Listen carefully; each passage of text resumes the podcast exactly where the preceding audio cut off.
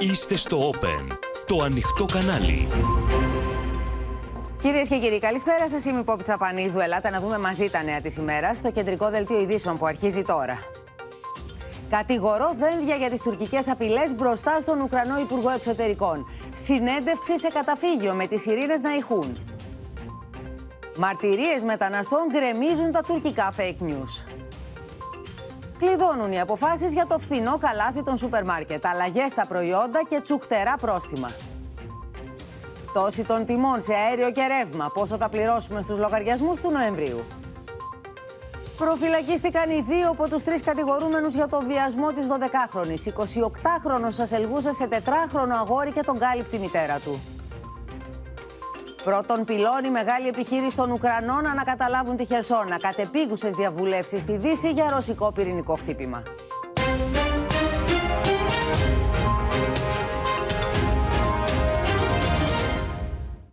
Επίδειξη ισχύω, κυρίες και κύριοι, επιχειρεί Άγκυρα μετά τον παρά των απειλητικών δηλώσεων. Απ' τη μια, η εκτόξευση βαλιστικού πυράβλου που προκάλεσε έκρηξη συζητήσεων στα μέσα ενημέρωσης έδειχναν την Ελλάδα να είναι μέσα στην εμβέλειά του. Απ' την άλλη, ο Ταγί Περντογάν, που επικαλούμενος απειλές της εθνικής του ασφάλειας, ανακοίνωσε αύξηση αμυντικού προπολογισμού της χώρας του στα 26 δισεκατομμύρια ευρώ, ενώ η Τουρκία βουλιάζει στην ύφεση και τον πληθωρισμό τον βλέπουν στα ύψη.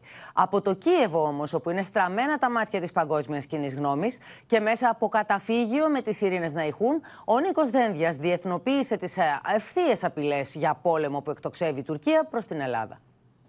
Dear Dimitro, nobody can understand you better than the Greeks.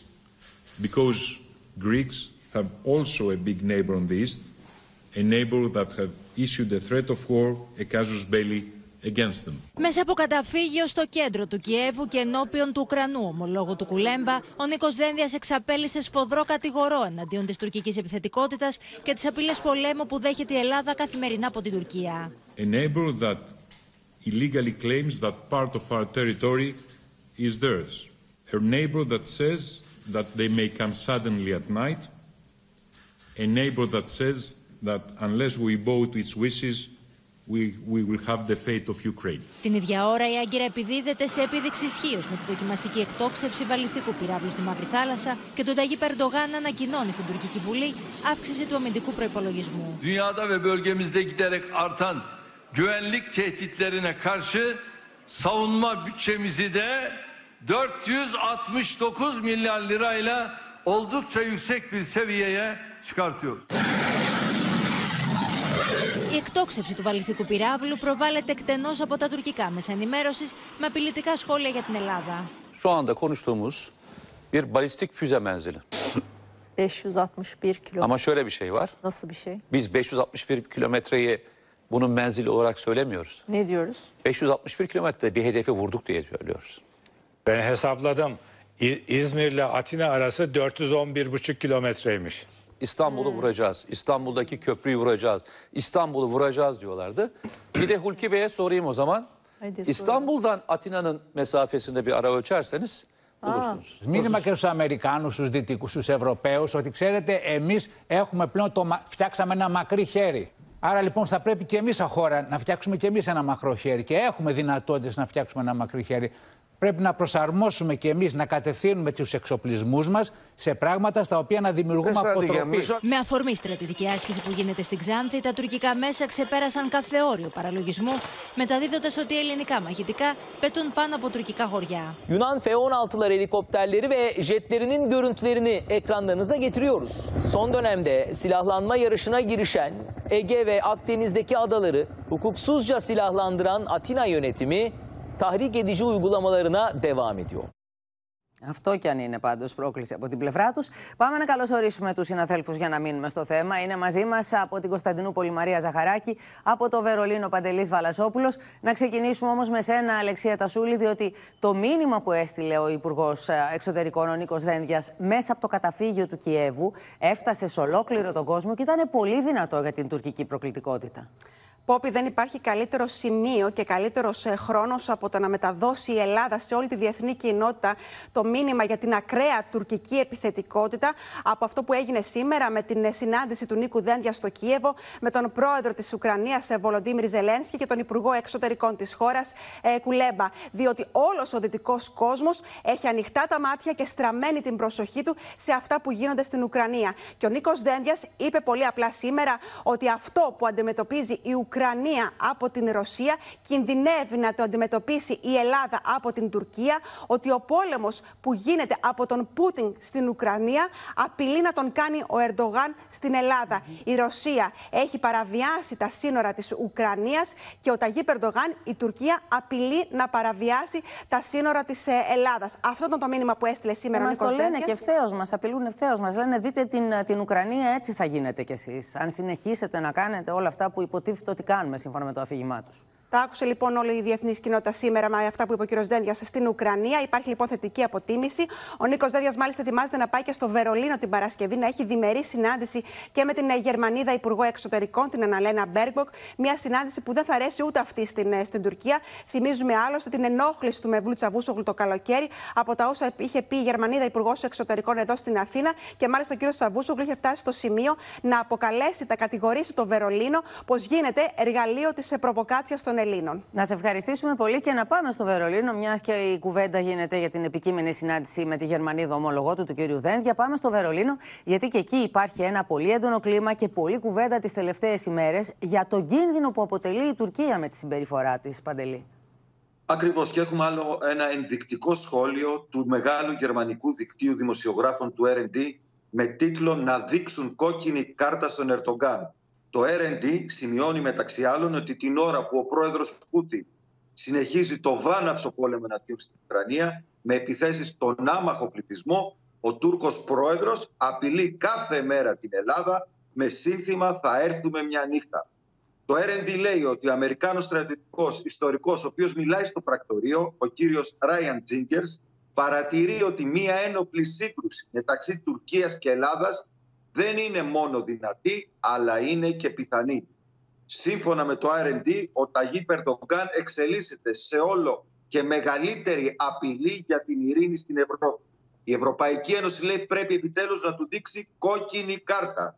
Και η Γερμανία μπορεί να κάνει ακόμα περισσότερα με αφορμή τις απειλές κατά της Ελλάδας θα πρέπει να τερματιστεί άμεσα η παράδοση γερμανικών υποβρυχίων στην Τουρκία μιας και αυτά λέει το RND θα μετατόπιζαν την ισορροπία δυνάμεων υπέρ της Άγκυρας στη Μεσόγειο. Δεν είναι το πρώτο Για να δούμε αν θα συμβεί αυτό, γιατί πραγματικά ε, τα υποβρύχια ήταν και προσωπική δέσμευση της Μπέρμποκ πριν από τις εκλογές και αποτελεί και πολύ μεγάλο θέμα για την Τουρκία, φυσικά και για μας. Για να δούμε τι θα ναι. γίνει λοιπόν. Να σε ευχαριστήσουμε πολύ, Παντελή. Λέμε για την τουρκική επιθετικότητα, την τουρκική απειλή κατά της Ελλάδας. Τα λένε οι ίδιοι στα μέσα μαζικής ενημέρωσής τους, στα τουρκικά μέσα μαζικής ενημέρωσης. Φυσικά επηρεάζοντας την κοινή γνώμη που τους παρακολουθεί και μπολιάζεται, δηλητηριάζεται από αυτό το κλίμα. Δείτε τι έγινε χθες με την εκτόξευση αυτού του βαλιστικού ε, πυράβλου και δείτε το ύφος του παρουσιαστή την ώρα που μιλάει για τη χώρα μας. Niye bu kadar çok anlattın? Yunanistan'ın hemen karşısı. Gerilimi biliyorsunuz. İzmir'e tüm testlerden geçti. Tayfun kuruldu. Düşünün 300 kilometre ile 1000 kilometre. Caydırıcılık gücünü menzil anlamında düşündünüz mü? Μας απειλεί, κλείνει και το μάτι. Στα τουρκικά μέσα μαζικής ενημέρωσης αυτό. Φυσικά το βλέπει όλος ο τουρκικός λαός και φυσικά επηρεάζεται, επηρεάζεται και το, το, το φρόνημά του, επηρεάζεται και η συνείδησή του. Πάμε λοιπόν στην Κωνσταντινούπολη, πάμε στη Μαρία Ζαχαράκη, διότι δεν μας έφταναν όσα γίνονται αυτές τις ημέρες. Τώρα τους ενοχλεί τους Τούρκους Μαρία το γεγονός ότι πραγματοποιούμε άσκηση στην Ξάνθη και πετάμε πάνω από την Ξάνθη και τις περιοχές τη δικές μας την υπηρετική χώρα. Όχι μόνο στα νησιά λοιπόν, ενοχλούνται και που πετούν αεροπλάνα μέσα στην Ελλάδα, στην υπηρετική χώρα.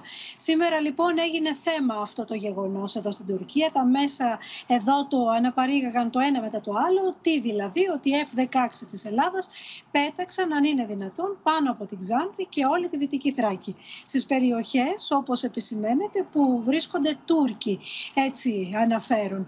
Βλέπουν λοιπόν σκοπιμότητα. Τα χαρακτήρισαν τουρκικά τα χωριά. Ακριβώς. Οι χαμηλές πτήσεις λοιπόν έγιναν για να εκφοβιστεί, είναι η ερμηνεία εδώ, η μειονότητα, η μουσουλμανική μειονότητα από την Ελλάδα. Και επίσης έγιναν, λέει, γιατί πήγε η πρόεδρος της Ελλάδας, η Κατερίνα Σακελεροπούλου, στη Σαμοθράκη για εορταστικές εκδηλώσεις και εκφράζεται και γι' αυτό ενόχληση πώς η πρόεδρος της Δημοκρατίας πήγε σε ένα νησί που θεωρείται αποστρατικοποιημένο και μάλιστα τη συνόδευαν στρατιωτικές δυνάμεις και F-16.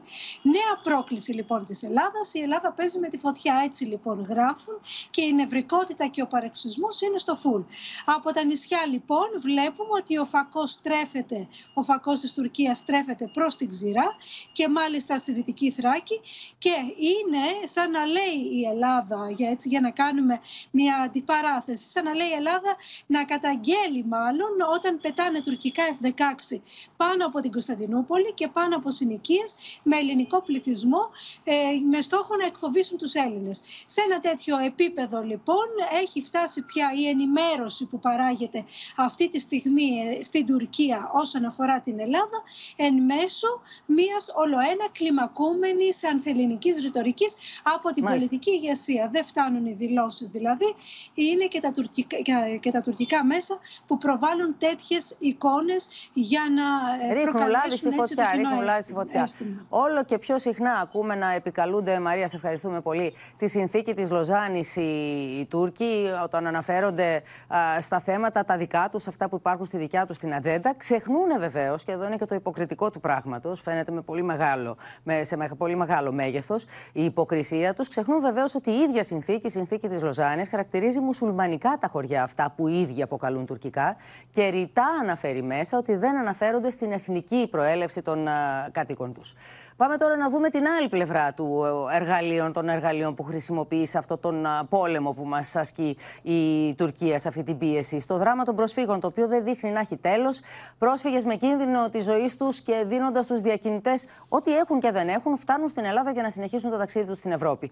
Σήμερα ο Κυριάκος Μητσοτάκης εξήγηλε επέκταση του φράχτη σε όλο το μήκος του Εύρου.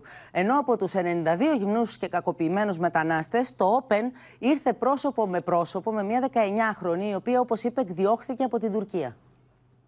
Are you afraid? Yeah, very, very afraid. Uh, hate you, hate me. what do you want now? No, help, help me. Αυτή είναι η 19χρονη Φορτούνα.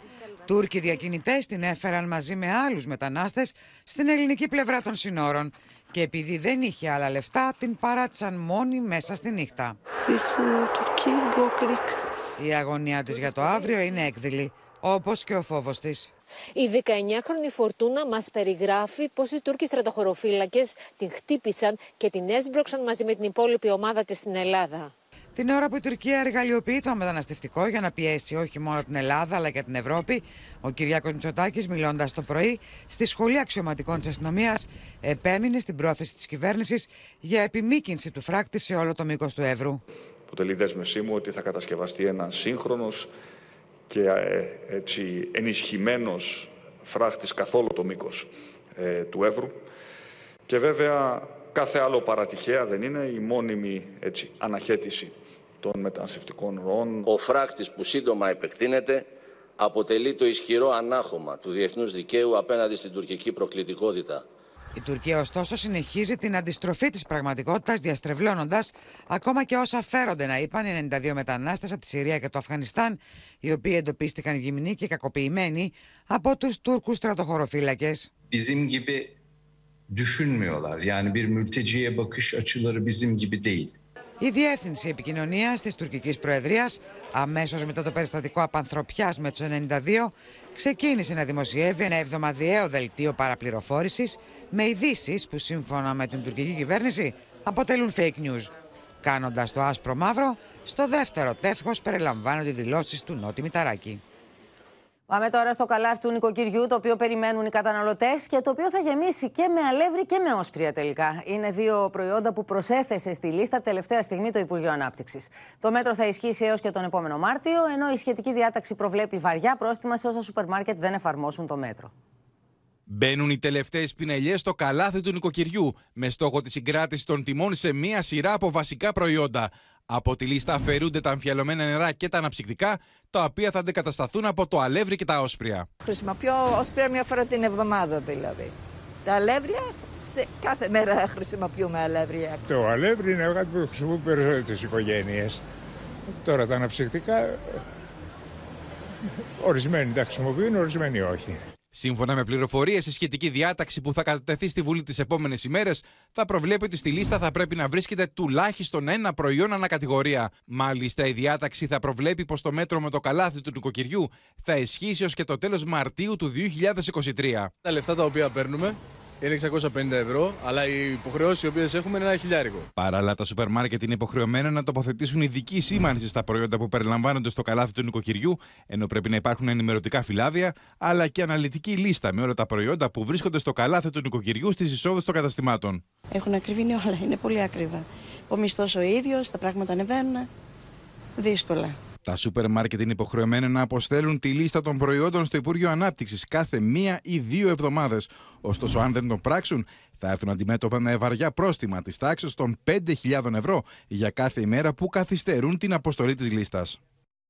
Πάμε τώρα να δούμε και τι γίνεται και με επιδοτήσεις σε φυσικό αέριο, τι γίνεται με το ρεύμα. Ανοίγει ένα παράθυρο για νέες επιδοτήσεις στα καύσιμα και το έχει ο Βασίλης Τσεκούρας που θα μας εξηγήσει τι ακριβώς σχεδιάζεται. Από τη στιγμή που, που είναι μειωμένες οι τιμές του φυσικού αερίου και του ρεύματος, οι διεθνείς χονδρεμπορικέ τιμές, θα μειωθούν και οι επιδοτήσεις του κράτους. Άρα θα χρειαστούν να βγουν λιγότερα χρήματα από το κρατικά ταμεία. Άρα, πρώτη προτεραιότητα λοιπόν της κυβέρνησης είναι να προχωρήσει σε μια παρέμβαση, εφόσον λοιπόν δημιουργηθεί δημοσιονομικός χώρος από αυτό, στο πετρέλαιο κίνησης. Λένε πληροφορίες ότι αυτό θα κλειδώσει τις επόμενες ημέρες Ναι. αυτή η επιδότηση. Η οποία, ε, να σου πω ότι αυτή η επιδότηση που είχαμε μέχρι το τέλος Σεπτεμβρίου, που ήταν 0,15 ευρώ το λιτρο απευθείας στην αντιλία, μας κόστιζε 30 με 35 εκατομμύρια.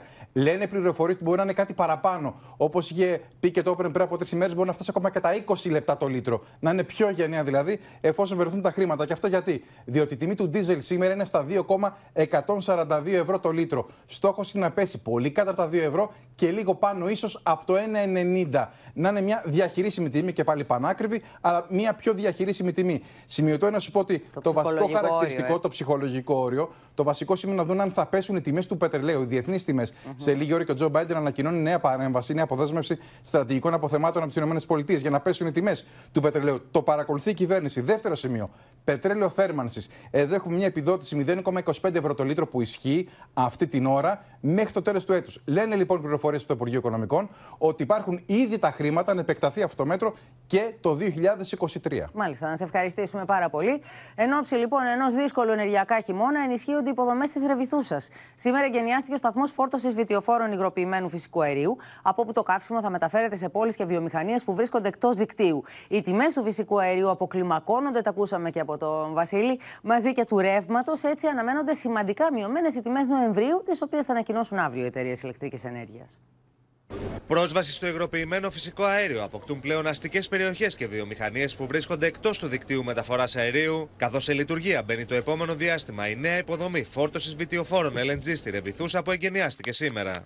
This is the first of uh, this kind of infrastructure, not only in Greece, but in Southeast Europe. Με τη νέα υποδομή, το καύσιμο θα φτάσει ως το τέλος του 2023 σε πόλεις της Δυτικής Μακεδονίας όπως η Κοζάνη και η Πτολεμαίδα, ενώ εφόσον δημιουργηθούν εγκαταστάσεις επαναεριοποίησης θα μπορεί να προμηθεύεται και η Πάτρα. Το LNG πρέπει να φτάσει ε, μέχρι και το τελευταίο καταναλωτή. Οι ποσότητες LNG που θα μπορούν να μεταφέρονται μέσω βιτιοφόρων καθημερινά από τη Ρεβιθούσα αντιστοιχούν σε 300.000 κυβικά μέτρα φυσικού αερίου. Μέγεθος που μπορεί να καλύψει πάνω από δύο φορές τις ημερήσεις ανάγκες μιας μικρής πόλης. Μια μικρή πόλη που τώρα αναπτύσσει ένα δίκτυο έχει κάποιες ανάγκες που κυμαίνονται από 70 έως 120.000 κυβικά την ημέρα. Ενδιαφέρον για προμήθεια αερίου μέσω της Ρεβιθούσα έχει εκδηλώσει μέχρι και η Ουκρανία. Ενώ στον τερματικό σταθμό έχουν από την αρχή του χρόνου φτάσει 60 φορτία LNG, αριθμό που αποτελεί ρεκόρ. Η Ελλάδα α, παίζει πρωταγωνιστικό ρόλο και σε επίπεδο εφοδιασμού όχι μόνο της Ευρώπης αλλά και ευρύτερα α, σε διεθνές επίπεδο. Την ίδια ώρα, οι διεθνείς τιμές του φυσικού αερίου βρίσκονται σε χαμηλό τετραμήνου, ενώ βουτιά σημειώνουν και οι τιμές του ρεύματος. Αύριο οι προμηθευτές θα ανακοινώσουν τις τιμές Νοεμβρίου, που αναμένονται μειωμένες κατά 15 έως 20% από αυτές του Οκτωβρίου, με την κυβέρνηση να ποντάρει για τη μείωση του κόστους των μέτρων για την ενεργειακή κρίση σε κοινές ευρωπαϊκές παρεμβάσεις. Εκτιμούμε ότι αυτές μπορούν δυνητικά να μειώσουν την τιμή του φυσικού αερίου, δηλαδή να περιορίσουν το κόστος για τους κρατικούς προϋπολογισμούς. Αντίστοιχα, χαμηλότερες αναμένονται και οι κρατικές επιδοτήσεις, με το στόχο ωστόσο να παραμένει η τελική τιμή που φτάνει στον καταναλωτή να κινείται σε προενεργειακής κρίση επίπεδα. Μέσα σε αυτό το περιβάλλον, με την Ομοσπονδία Αρτοπιών Ελλάδα, έναν κλάδο που γονατίζει από την ενεργειακή κρίση και βλέπει καθημερινά τα λουκέτα να αυξάνονται, συναντήθηκε σήμερα ο πρόεδρος του ΣΥΡΙΖΑ, ο Αλέξης Τσίπρας.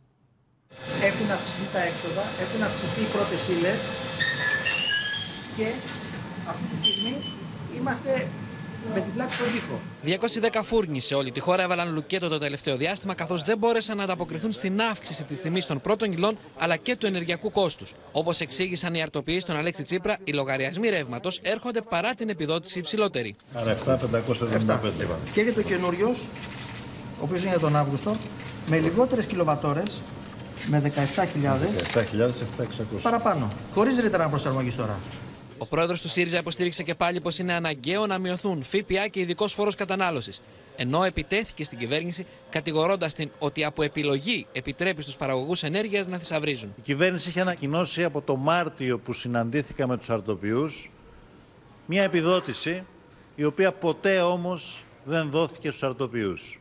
Είναι δυνατόν να είμαστε η πρώτη χώρα σε όλη την Ευρωπαϊκή Ένωση σε τιμές ρεύματος για μη οικιακούς καταναλωτές; Είναι δυνατόν να μην έχει μειωθεί ούτε μισό της εκατό; Ο ΦΠΑ στα είδη βασικής κατανάλωσης. Την ώρα που ο κύριος Τσίπρας συνεχίζει να πολιτεύεται, τάζοντας εύκολες λύσεις σε δύσκολα προβλήματα που έρχονται από το εξωτερικό, η κυβέρνηση ενισχύει τους ανθρώπους της παραγωγής και τα νοικοκυριά με ένα σημαντικό πρόγραμμα στήριξης που σύμφωνα με επίσημα στοιχεία είναι ένα από τα τρία μεγαλύτερα στην Ευρώπη. Στρατιωτικό νόμο, κυρίες και κύριοι, επέβαλε το μεσημέρι ο Βλαντίμιρ Πούτιν στις τέσσερις Ουκρανικές περιοχές που προσάρτησε στη Ρωσία. Η Χερσόνα ήδη μετατρέπεται σε φρούριο για να αντιμετωπιστεί η αντεπίθεση του Κιέβου σε αυτή τη στρατηγική σημασίας περιφέρεια, ενώ οι Ρωσόφωνοι εκενώνουν την πόλη με τη βοήθεια της Μόσχας. Οι βομβαρδισμοί πάντως με τα Ιρανικά drones συνεχίστηκαν αυτή τη φορά στο Μικολάιβ. Την ώρα που η προέλαση του Ουκρανικού στρατού στη Χερσόνα βρίσκεται σε εξέλιξη, και ήδη οι άμαχοι εγκαταλείπουν την περιοχή μαζικά, ο Βλαντίμιρ Πούτιν αποφάσισε να επιβάλλει από αύριο στρατιωτικό νόμο σε Ντονέτσκ, Λουγκάνσκ, Ζαπορίζια και Χερσόνα στι τέσσερι περιφέρειε που προσάρτησε πρόσφατα η Ρωσία. Напомню, что в Донецкой Народной Республике, Луганской Народной Республике, а также в Херсонской и Запорожской областях до их вступления в состав России ο στρατιωτικός νόμος είναι μια παράνομη νομιμοποίηση της λαιλασίας της περιουσίας των Ουκρανών. Για εμάς δεν αλλάζει τίποτα. Συνεχίζουμε να απελευθερώνουμε τα εδάφη μας. Μιλώντας στο Ρωσικό Συμβούλιο Ασφαλείας, ο Πούτιν ανακοίνωσε ακόμη πως περιορίζονται οι μετακινήσεις από και προς οκτώ ρωσικές περιφέρειες που συνορεύουν με την Ουκρανία. Νωρίτερα, ο Ρώσο στρατηγό Ουροβίκιν, επικεφαλή των ρωσικών δυνάμεων στην Ουκρανία, παραδέχτηκε δημοσίω πω οι Ουκρανοί προελάβουν στη Χερσόνα. Повторяю, она уже сегодня, на сегодняшний день весьма непростая. Это является для нас приоритетом. Будем действовать осознанно, своевременно, не исключая принятия самых непростых решений. Εκτιμάται πως 5.000 κάτοικοι έχουν ήδη φύγει. Άμαχοι στέκονται σε ουρές για να μπουν σε πλοιάρια στον ποταμό Δνήπερο και οι Ρώσοι επικεφαλεί ανακοινώνουν πως 60.000 άνθρωποι θα μεταφερθούν στη Ρωσία.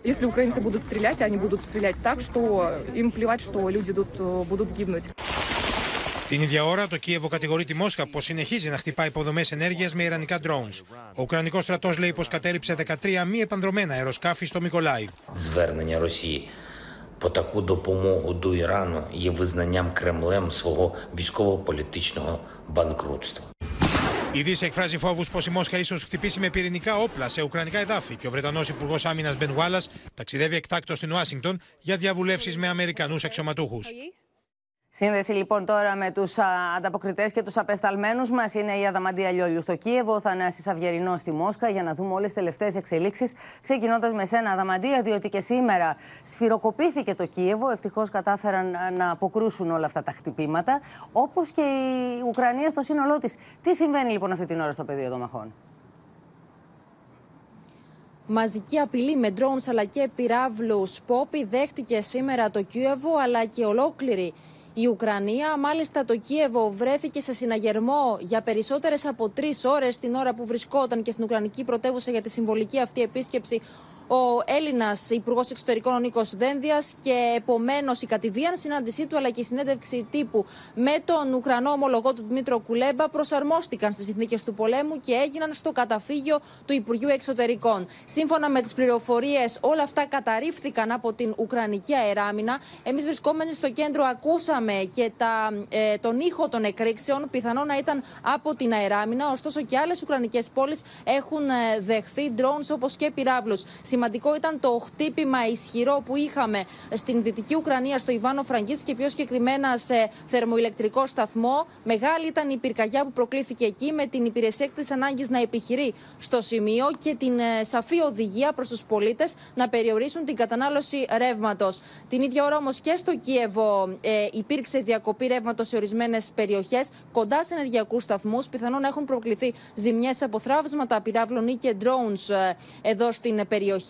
Ενώ και στα δυτικά της Ουκρανίας και στην πόλη Λουβίβ υπάρχει διακοπή του ρεύματος. Χτύπημα είχαμε και στο Τσερνίχιβ με αποτέλεσμα τρεις άνθρωποι να τραυματιστούν. Ενώ την ίδια ώρα, Πόπη, πρέπει να ενημερώσουμε ότι ως προς τον σχέδιο έκτακτης ανάγκης που καταρτίζει εδώ η Ουκρανία για να αντιμετωπίσει το κρύο που ενδεχομένως έρχεται εξαιτίας όλων αυτών των χτυπημάτων, σύμφωνα με Ουκρανικά μέσα, σύμφωνα σήμερα ο Ουκρανός πρόεδρος ο Βολντίμιρ Ζελένσκι συναντήθηκε με τοπικούς φορείς όπως και αξιωματικού εξετάζουν το να δέχεται η Ουκρανία ενέργεια από ε, διεθνείς οργανισμούς, ενώ την ίδια ώρα έχει ενημερώσει ότι πρέπει να είναι έτοιμες και κινητές μονάδες τροφίμων. Έτσι. Με όλα αυτά που έχει υποστεί, τα πλήγματα που έχει υποστεί, να σε ευχαριστήσουμε πολύ. Είδαμε κυρίες και κύριοι ότι βρίσκεται στο Κίεβο σήμερα ο Έλληνας Υπουργός Εξωτερικών, ο κύριος Δένδιας. Η συνάντησή του, μάλιστα με τον Ουκρανό ομόλογό του, ήταν επεισοδιακή. Α δούμε στο ρεπορτάζ που ετοιμάσαμε τι συνέβη ακριβώς.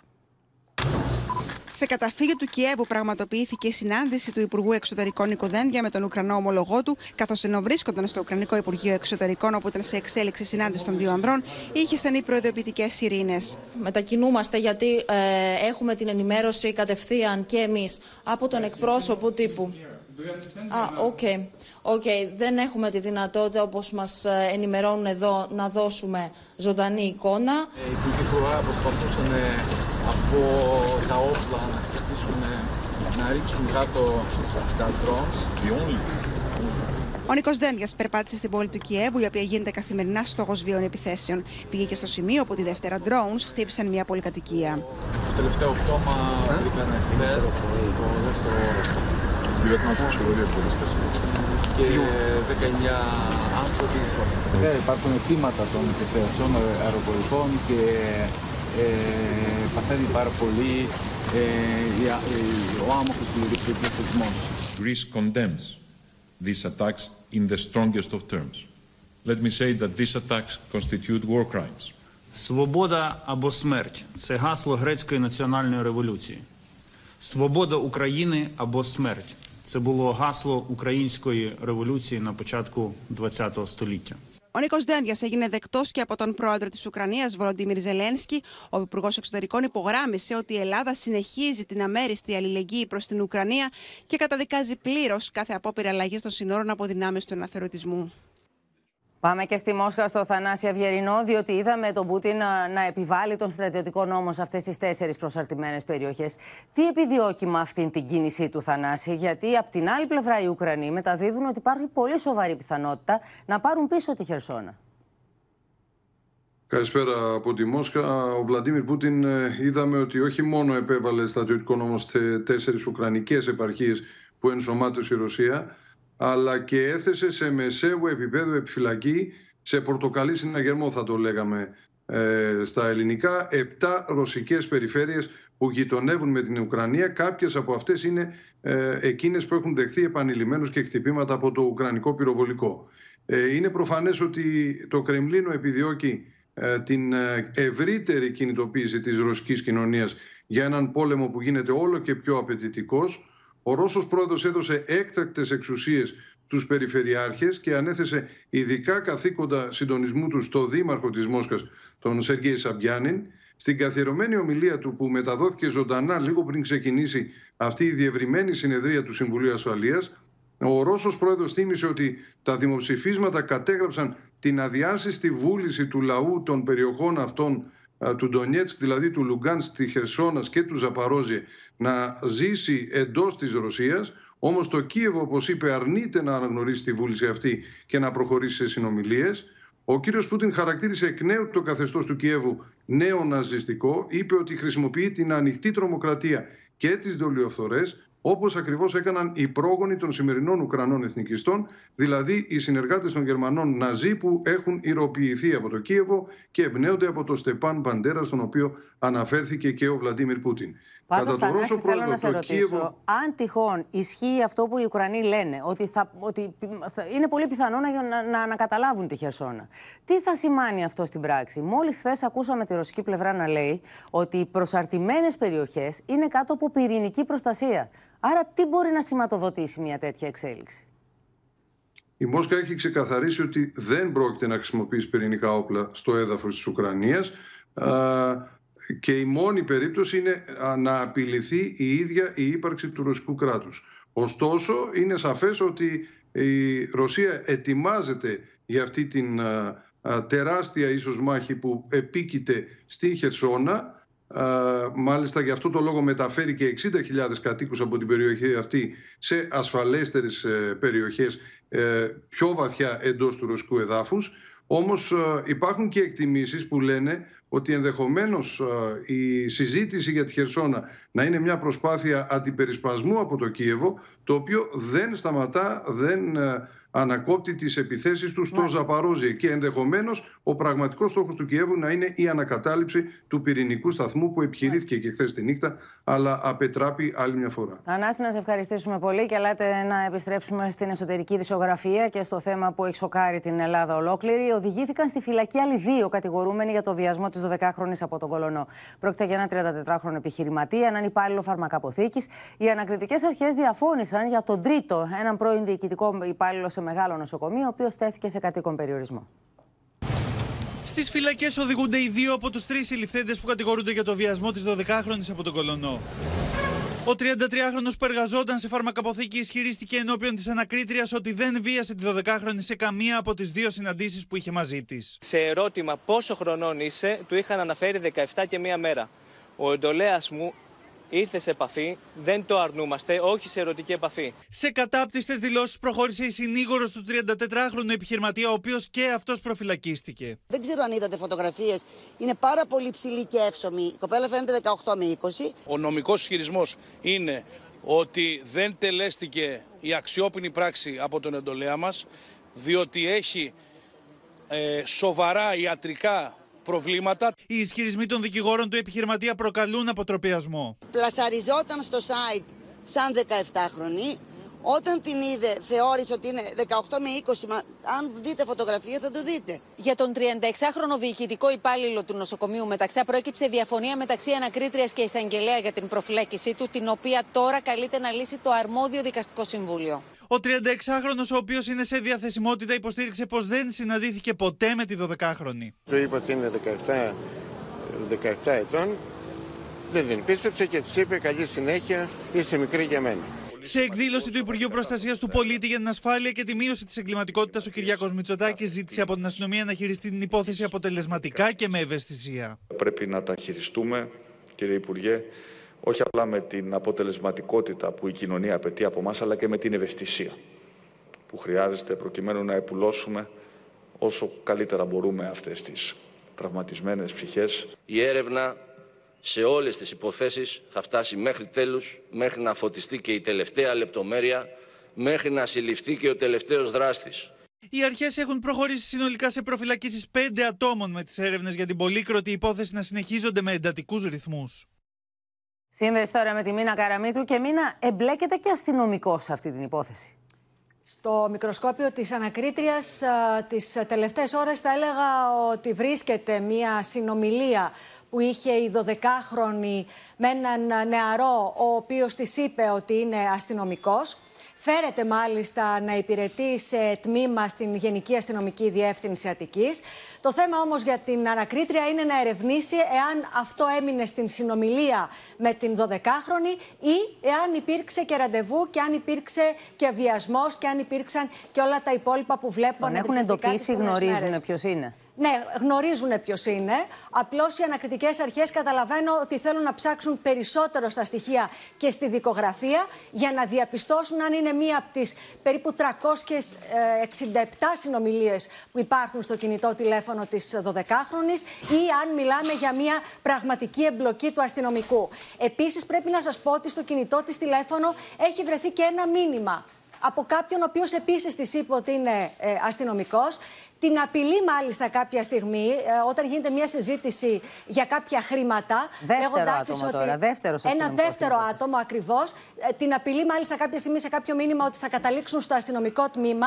Ε, γι' αυτό όμως το μήνυμα οι δικαστικές αρχές κρατούν μια επιφύλαξη, καθώς δεν γνωρίζουν αν πρόκειται για κάποιο άτομο, άλλο άτομο, το οποίο ενδεχομένως να τη συστήθηκε ως αστυνομικός για άλλους λόγους. Είναι κάτι το οποίο ακόμα θέλει για τις δικαστικές αρχές ψάξιμο. Πάντως, όσον αφορά στην πρώτη ε, περίπτωση, πρόκειται πράγματι για ένα άτομο το οποίο τώρα οι, αστυνομ... οι δικαστικές αρχές θέλουν να διακριβώσουν ποια ακριβώς είναι η εμπλοκή του. Να σε ευχαριστήσουμε πολύ, Μίνα. Είναι αδιανόητα τα στοιχεία που έρχονται στο φως της δημοσιότητας από αυτή την υπόθεση.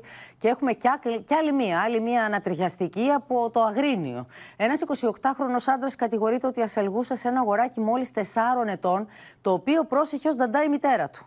Μια ζωγραφιά του μικρού αποκάλυψε το δράμα που ζούσε, ενώ οι αρχές ερευνούν τώρα και αν η Νταντά γνώριζε και έκρυβε τις αποτρόπες πράξεις του γιού της, όπως δείχνει να είναι το πράγμα. Για ασέλγεια σε βάρος ενός τετράχρονου αγοριού κατηγορείται ο Δημήτρης Κραβαρίτης από το Αγρίνιο, τα στοιχεία του οποίου δόθηκαν στη δημοσιότητα έπειτα από εντολή του στρατιωτικού εισαγγελέα Ιωαννίνων. Το μικρό αγόρι μάλιστα πρόσεχε η μητέρα του 28χρονου, το διάστημα που εκείνος ήταν φαντάρος και φαίνεται να επιδίδονταν σε γεννητήσεις πράξεις σε βάρος του παιδιού. Είχαμε να κάνουμε ένα παιδάκι 4 ετών. Έχουμε υποστεί ως οικογένεια μία βλάβη σημαντικότερη. Και βεβαίως το θέμα θα εξηγηθεί και θα αναδειχθεί μέσα από την αναλυτική δημογραφία.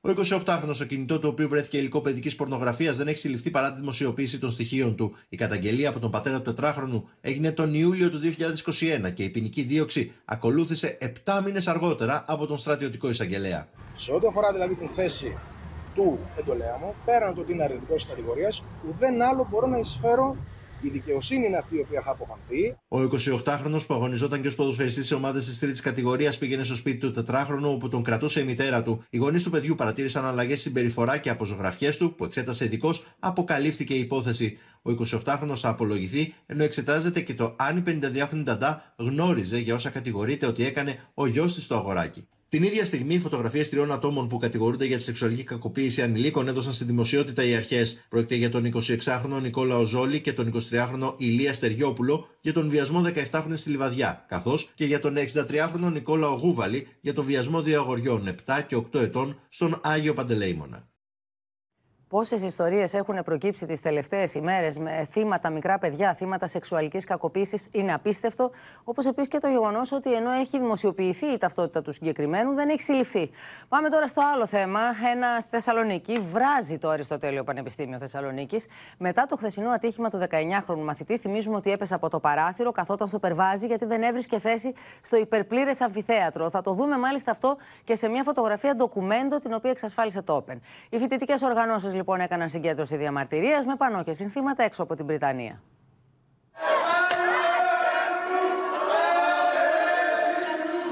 Μέλη φοιτητικών συλλόγων μπαίνουν στο κτίριο διοίκησης και ζητούν να συναντηθούν με τον πρίτανη του Απιθύτα για να διαμαρτυρηθούν για την πτώση και τον τραυματισμό φοιτητή από το δεύτερο όροφο της νομικής σχολής. Να έρθει τώρα να λογοδοτήσει για τον φοιτητή που κόντεψε να χάσει τη ζωή του! Το αμφιθέατρο της νομικής σχολής είναι κατάμεστο. Στη φωτογραφία ντοκουμέντο που εξασφάλισε το Open, διακρίνεται όρθιος ο 19χρονο φοιτητής λίγα λεπτά πριν βρεθεί στο κενό. Ακούμε φωνές, κάποιος έπεσε, έπεσε κάποιος. Μέχρι και εμείς θα συνειδητοποιήσουμε τι έγινε. Κοιτάμε από κάτω και βλέπουμε ένα παιδί σοριασμένο στο, κάτω στα γρασίδια. Καθόταν στο περβάτι και έκανε πίσω την πλάτη του προκειμένου να κουμπίσει να ξεκουράσει την πλάτη του ε, και έπεσε κάτω επειδή δεν ήταν ανοιχτό το τζάμι και έπεσε από κάτω. Όπως καταγγέλνουν οι φοιτητές, καθημερινά κάνουν μάθημα σε κατάμεστες αίθουσες λόγω ελλείψεων σε διδακτικό προσωπικό που οδήγησαν σε συγχωνεύσεις τιμημάτων. Κάθε φορά κάθονται άτομα μέσα στο παρα... δίπλα από το παράθυρο. Οπότε ναι, κινδυνεύουν σε κάθε μάθημα. Είναι ένα γεγονός ότι τα κεντρικά πανεπιστήμια έχουν ως, της χώρας, Αθήνα, Θεσσαλονίκη, έχουν ως χρόνιο πρόβλημα την έλλειψη αιθουσών. Ο Πρίτανης ζήτησε την πλήρη διερεύνηση των συνθηκών του ατυχήματος. Σίγουρα υπάρχει λιγότερος αριθμός μελών ΔΕΠ από ό,τι υπήρχε πριν από 10 χρόνια. Προσπαθούμε να τον ανακτήσουμε, αλλά ακόμα είμαστε πίσω. Ο 19χρονο νοσηλεύεται εκτός κινδύνου με κατάγματα στο νοσοκομείο Παπα-Νικολάου. Αποστάσεις, αποστάσεις, αποστάσεις. Και σήμερα σημειώθηκαν επεισόδια μικρής έκτασης όταν κουκουλοφόροι πέταξαν πέτρες και φωτοβολίδες προς τις δυνάμεις των ΜΑΤ, με τους αστυνομικούς να απαντούν με περιορισμένη χρήση χημικών. Ένα μονοκινητήριο αεροπλάνο συνετρίβει κοντά στην Εθνική Οδό στα... και θα συνδεθούμε με το Γιάννη Γιάκα που έχει περισσότερα. Γι' αυτά στο ύψος της Ηλίκης συνέβη αυτό. Σημειώθηκε αυτό. Ο πιλότος, ο οδηγός του, χειριστής του. Πόπι, ο 79χρονος χειριστής του υπερελαφρούς ε, μονοκινητήριου αεροσκάφους ανασύρθηκε χωρίς τις αισθήσεις του. Από τους πυροσβέστες που έσπευσαν στο σημείο λίγο πριν ε, από τις ε, 3, πρέπει να πούμε ότι το μονοκινητήριο αεροσκάφος έπεσε κατά την προσγείωσή του 30 με 40 μέτρα από την περίφραξη ε, της αερολέσχης της Θήβας στο 96ο χιλιόμετρο της Εθνικής Οδού Αθηνών Λαμίας στο ύψος περίπου ε, της Έπεσε Ελλήνης. κοντά στην Εθνική Οδό ή στην Εθνική Οδό, γιατί βλέπουμε Όχι. ότι. Έπεσε κοντά στην Εθνική Οδό, έπεσε σε ένα οικόπεδο ανάμεσα α, στην περίφραξη της ε, αερολέσχης όπου περικλείει τον αεροδιάδρομο ε, του αεροδρομίου που βρίσκεται α, στην περιοχή. Να πούμε ότι σύμφωνα με τις πρώτες πληροφορίες ε, ο 79χρονος δεν είχε καταθέσει σχέδιο α, πτήσης. Πόπι αύριο το πρωί η Επιτροπή Διερεύνησης Αεροπορικών Ατυχημάτων θα πάει στο σημείο ώστε να εξακριβωθούν τα, ε, τα αίτια του δυστυχήματος. Μάλιστα. Να σε ευχαριστήσουμε πολύ. Πάμε τώρα στη Γαλλία, κυρίες και κύριοι. Η ακρίβεια αλλά και οι αυξανόμενες τιμές της ενέργειας κρατούν για τέταρτη εβδομάδα καθημερινά στους δρόμους τους Γάλλους. Χθες, κατά τη διάρκεια της γενικής απεργίας, δεν έλειψαν και οι συγκρούσεις με την αστυνομία. Εξοργισμένοι πολίτες σπάνε βιτρίνες καταστημάτων.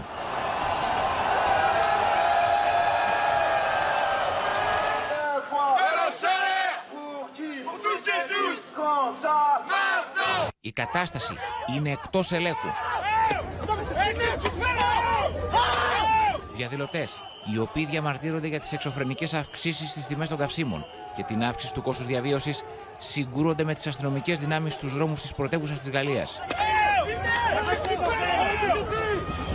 Euh, Je viens pour, euh, par solidarité euh, concernant le- l'explosion des prix. Οι αστυνομικοί Χρησιμοποιούν δακρυγόναου ώστε να διαλύσουν το εξαγριωμένο πλήθος. Η πόντρα έχει ξεσπάσει μεταξύ κυβέρνησης, εργατικών σωματείων αλλά και της Γαλλικής Συνομοσπονδίας.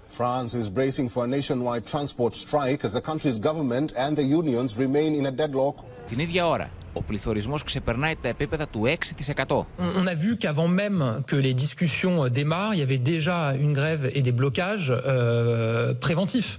Et c'est vrai que moi j'ai du mal à comprendre. Όλα αυτά ενώ συνεχίζεται για τρίτη εβδομάδα η απεργία στα δηληστήρια της χώρας που έχει προκαλέσει τεράστιες ελλείψεις καυσίμων σε όλη τη Γαλλία και ατελείωτες ουρές στα βενζινάδικα. Η απεργία των εργαζομένων έχει γίνει μία από τις πιο σκληρές προκλήσεις του Προέδρου Εμμανουέλ Μακρόν από την επανεκλογή του. Και όχι μόνο αυτό, η ενεργειακή κρίση και οι συνέπειέ τη, η ακρίβεια, η α- η ανασφάλεια για το τι θα συμβεί το χειμώνα με την επάρκεια του ρεύματος, μην τυχόν και αντιμετωπίσουμε διακοπές, είναι κάτι που ταλαιπωρεί ολόκληρο τον κόσμο και βεβαίως ολόκληρη την Ευρώπη και βεβαίως δεν έχει μπει ακόμη ο χειμώνας. Η Βρετανία α, αντιμετωπίζει, α, αν και έχει ανοίξει κουβέντα για τρίωρες διακοπές ρεύματος προκειμένου να εξοικονομηθεί η ενέργεια. Α, Μια συζήτηση η οποία, όπως καταλαβαίνετε, αντιμετωπίζει επιπτώσεις η Λιζ Τρας, η οποία το, κυ- κυ- βρέθηκε αντιμέτωπη για πρώτη φορά με το Κοινοβούλιο μετά από αυτήν τη στροφή των 180 μοιρών που έκανε στην οικονομική της πολιτική. Μην ξεχνάτε ότι είναι και μέλη του ίδιου της του κόμματος που θέλουν να τη διώξουν.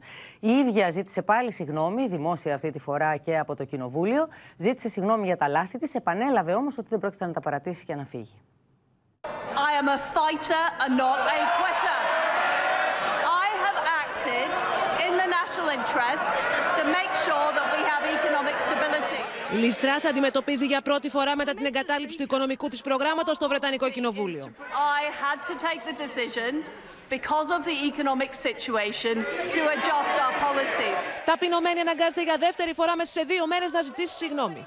I have been very clear that I am sorry and that I have made mistakes. Τα βάσανα της Βρετανίδας Πρωθυπουργού δεν έχουν τέλος. Πριν από λίγο, η Σουέλα Μπρέιβερμαν, Υπουργός Εσωτερικών, ανακοίνωσε την παρέτησή της. Την ίδια στιγμή, περισσότεροι από τους μισούς Βρετανούς ψηφοφόρους πιστεύουν ότι η Λί πρέπει να παρετηθεί από την Πρωθυπουργία, σύμφωνα με δημοσκόπηση της ύψος.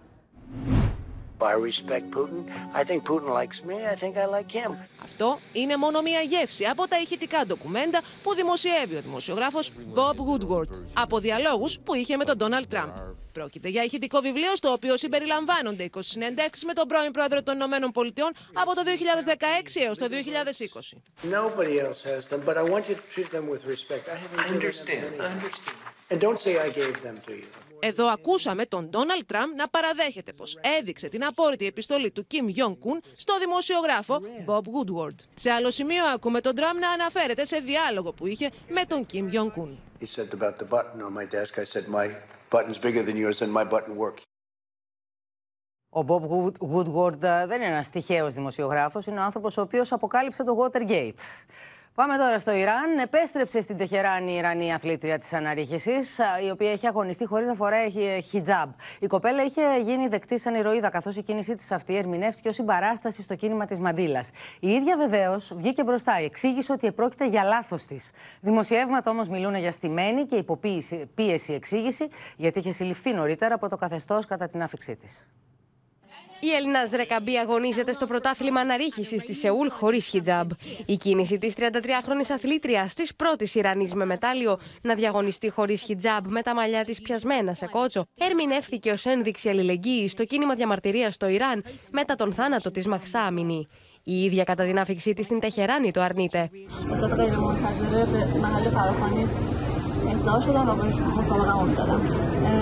درگیری که با پوشیدن کفش و لوازم تنظیم داشتم باعث شد که من غافل بشم از حجابی که باید میذاشتم و بعدش رفتم Τα ίχνη τη Ελληνά χάθηκαν μια μέρα μετά τον αγώνα, με την οικογένειά τη να ισχυρίζεται ότι δεν μπορούσε να επικοινωνήσει μαζί τη.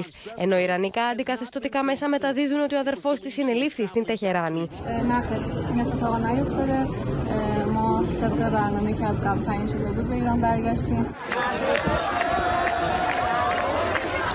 Στην Τεχεράνη οι κάτοικοι την υποδέχονται ως ηρωίδα, ως πρόσωπο του κινήματος αντίστασης. Τα Ιρανικά μέσα, ωστόσο, υποστηρίζουν ότι η κοπέλα πιέστηκε από τον πρόεδρο της Ολυμπιακής Επιτροπής του Ιράν και της Ομοσπονδίας Αναρρίχησης, οι οποίοι την ξεγέλασαν, υποσχόμενοι την ασφαλή της επιστροφή στο σπίτι της. Υπό τις οδηγίες των φρουρών της Επανάστασης, σύμφωνα με τα δημοσιεύματα, η Ελληνάζ οδηγήθηκε στη φυλακή κατά την άφηξή της στο Ιράν, ενώ υποχρεώθηκε να πει δημόσια ότι είναι καλά. و نگران هیچی نیست و تصمیمش در این مورد که میخواد برگرده قطعی بود نمیدونیم چه اتفاقی قرار براش بیفته زمانی که وارد ایران میشه Με τον Τούρκο παίκτη του NBA και μέγα πολέμιο του Ερντογάν, τον Ενέ Καντέρ, συναντήθηκε στη Βουλή ο πρόεδρο του Πασόκ Νίκο Ανδρουλάκη. Οι δύο άντρε συζήτησαν για την τουρκική προκλητικότητα, το μεταναστευτικό και αντάλλαξαν δώρα. Μία φανέλα των Boston Celtics με το όνομα του Freedom, δηλαδή ελευθερία, που έχει προσθέσει ο Ενέ Καντέρ στο επώνυμό του από τη στιγμή που έγινε Αμερικανός πολίτης, δόρισε στον Νίκο Ανδρουλάκη κατά τη συνάντηση που ο ίδιος ο αστέρας του NBA ζήτησε να γίνει. My favorite color. Yes. And me, you know. and for me, it's my favorite color. And for our party, this color, green color. Εκτό από την αγάπη για το πράσινο χρώμα και το μπάσκετ, Νίκο Ανδρουλάκη και Ενέ Καντέρ συμφώνησαν πω έχουν να αντιμετωπίσουν και έναν κοινό εχθρό, τον Τούρκο πρόεδρο. The last period, we have many uh, provocate, uh, provocative statements against Greek and Cypriot uh, sovereign rights by Turkish leadership. I totally condemn all the statements. Uh, because I believe that in these challenging times we have to promote the respect of international law. There are so many, you know, Turkish refugees here are really appreciative of your support because of, uh, unfortunately, you know, Erdogan policies are very rough in the country. But now they found a second home here in Greece. Also, same time, you know, you are a true champion of human rights. So that's why it meant so much to me to, you know, have a meeting with you uh, because uh, you are so many people's idol. Ουρέ σχηματίζουν οι πιστοί έξω από τον ιερό ναό του Αγίου Δημητρίου Αμπελοκήπων για να προσκυνήσουν την εικόνα της Παναγίας Σουμελά, της Παναγιάς του Πόντου, η οποία έφτασε στην Αθήνα από το Βέρμιο. Κατάνοιξη και συγκίνηση. Εκατοντάδες πιστοί σειραίουν στον ιερό ναό του Αγίου Δημητρίου για να προσκυνήσουν τη θαυματουργή εικόνα της Παναγίας Σουμελά που έφτασε από το Βέρμιο και θα βρίσκεται στην Αθήνα μέχρι και τις 28 Οκτωβρίου. Οι πιστοί, πολλοί από τους οποίους έχουν έρθει και από την επαρχία, σχηματίζουν μεγάλες ουρές για να προσκυνήσουν την εικόνα της Παναγίας Σουμελά που βρίσκεται στην Αθήνα. Από την Ελβετία και ήρθα να προσκυνήσω και να ζητήσω τη χάρη της. Είμαι από Κάρπαθο, ήρθα πάνω για εξετάσεις και άκουσα ότι υπάρχει, ήρθε η Παναγία εδώ και ήρθαμε να προσκυνήσουμε. Η εικόνα της Παναγίας χαράχτηκε πάνω σε ξύλο όπως λέει η ιστορία της από τον ίδιο τον Ευαγγελιστή Λουκά. Η μάνα του πόντου ρίχνει την σκέπη στον απανταχού ποντιακό ελληνισμό αλλά και σε ολόκληρη την Ελλάδα. Πλήθος πιστών θέλησε να ζητήσει τη χάρη της. Στην μεγάλη πομπή συμμετείχαν δύο φιλαρμονικές και μέλη ποντιακών συλλόγων οι οποίοι φορούσαν παραδοσιακές στολές. Πάντα θυμούμε και πόνο την πατρίδα στον τόπο. Είναι θαυματική εικόνα του Παναγίου Σουμέλας έχει κάνει πολλά θαύματα. Καθημερινά θα τελούνται στο ναό ο Όρθρος, η Θεία Λειτουργία, η Παράκληση και ο Εσπερινός. Ενώ στις 26 Οκτωβρίου, ανήμερα του Αγίου Δημητρίου στις 6 το απόγευμα, θα γίνει περιφορά των εικόνων.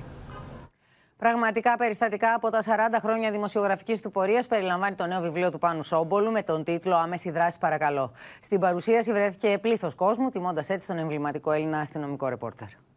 Περισσότερες από 300 αστείς και παράξενες ιστορίες μικροπαραβατικότητας κατά κανόνα από το 1970 στο 2010, όπως καταγράφηκαν στα δελτία δικημάτων και συμβάντων της αστυνομίας, περιλαμβάνει το νέο βιβλίο Το έκτο κατά σειρά του δημοσιογράφου Πάνου Σόμπουλου με τίτλο Άμεση δράση, παρακαλώ. Εντελώς διαφορετικό από τα άλλα και μάλιστα έρχεται σε μια βαριά, θα έλεγα, περίοδο που η μια εγκλημα... η δεχθής εγκληματική πράξη διαδέχεται την άλλη. Είναι δύσκολο να μιλάς για τον ε, δάσκαλό σου. Εγώ αυτό που έχω να πω είναι ότι είναι ο δημοσιογράφος που πάντα στάθηκε απέναντί μας ε, γενναιόδωρος είναι ο δημοσιογράφος ε, που μας ε, μιλούσε πάντοτε για τις βασικές αρχές που θα πρέπει να ακολουθούμε όταν κάνουμε ένα ρεπορτάζ. Ο συγγραφέας και εμβληματικός αστυνομικός ρεπόρτερ ανασύρει από το πλούσιο αρχείο του περίεργα, ευτράπελα και παράλληλα όπως λέει διδακτικά περιστατικά που φωτίζουν την ανθρώπινη φύση. Φωτοτυπίες από το δελτίο αδικημάτων και συμβάντων που παίρναμε κάθε πρωί που πηγαίναμε στην άμεση δράση στο αρχηγείο της αστυνομίας Βλέπετε τότε δεν είχαμε τα κινητά τηλέφωνα. Στο μυαλό όλων μας το όνομά σας έχει ταυτιστεί για πάντα με την αστυνομική είδηση και με τη δημοσιογραφική έρευνα υποθέσεων εγκλημάτων που συνταράσσουν την κοινή γνώμη. Το παρόν στην παρουσίαση του βιβλίου του Πάνου Σόμπολου στο Μέγαρο Μουσικής έδωσαν βουλευτές, δημοσιογράφοι, αξιωματικοί της αστυνομίας και της πυροσβεστικής. Κυρίες και κύριοι, εδώ ολοκληρώθηκε το κεντρικό δελτίο ειδήσεων. Μείνετε στο Open. Αμέσως μετά παρακολουθήστε την οικογενειακή σειρά Η δική μας οικογένεια με τον Μάριο Αθανασίου και την Ελένη Βαΐτσι. Στις 9 μην χάσετε την ξένη ταινία Η τελευταία λεγεώνα με τον Colin Firth. Σας ευχαριστούμε πολύ που ήσασταν και σήμερα εδώ κοντά μας και εμπιστευτήκατε εμάς και την ενημέρωσή σας. Καλό βράδυ σε όλους και όλες και το καλό θα νικήσει. Γεια σας.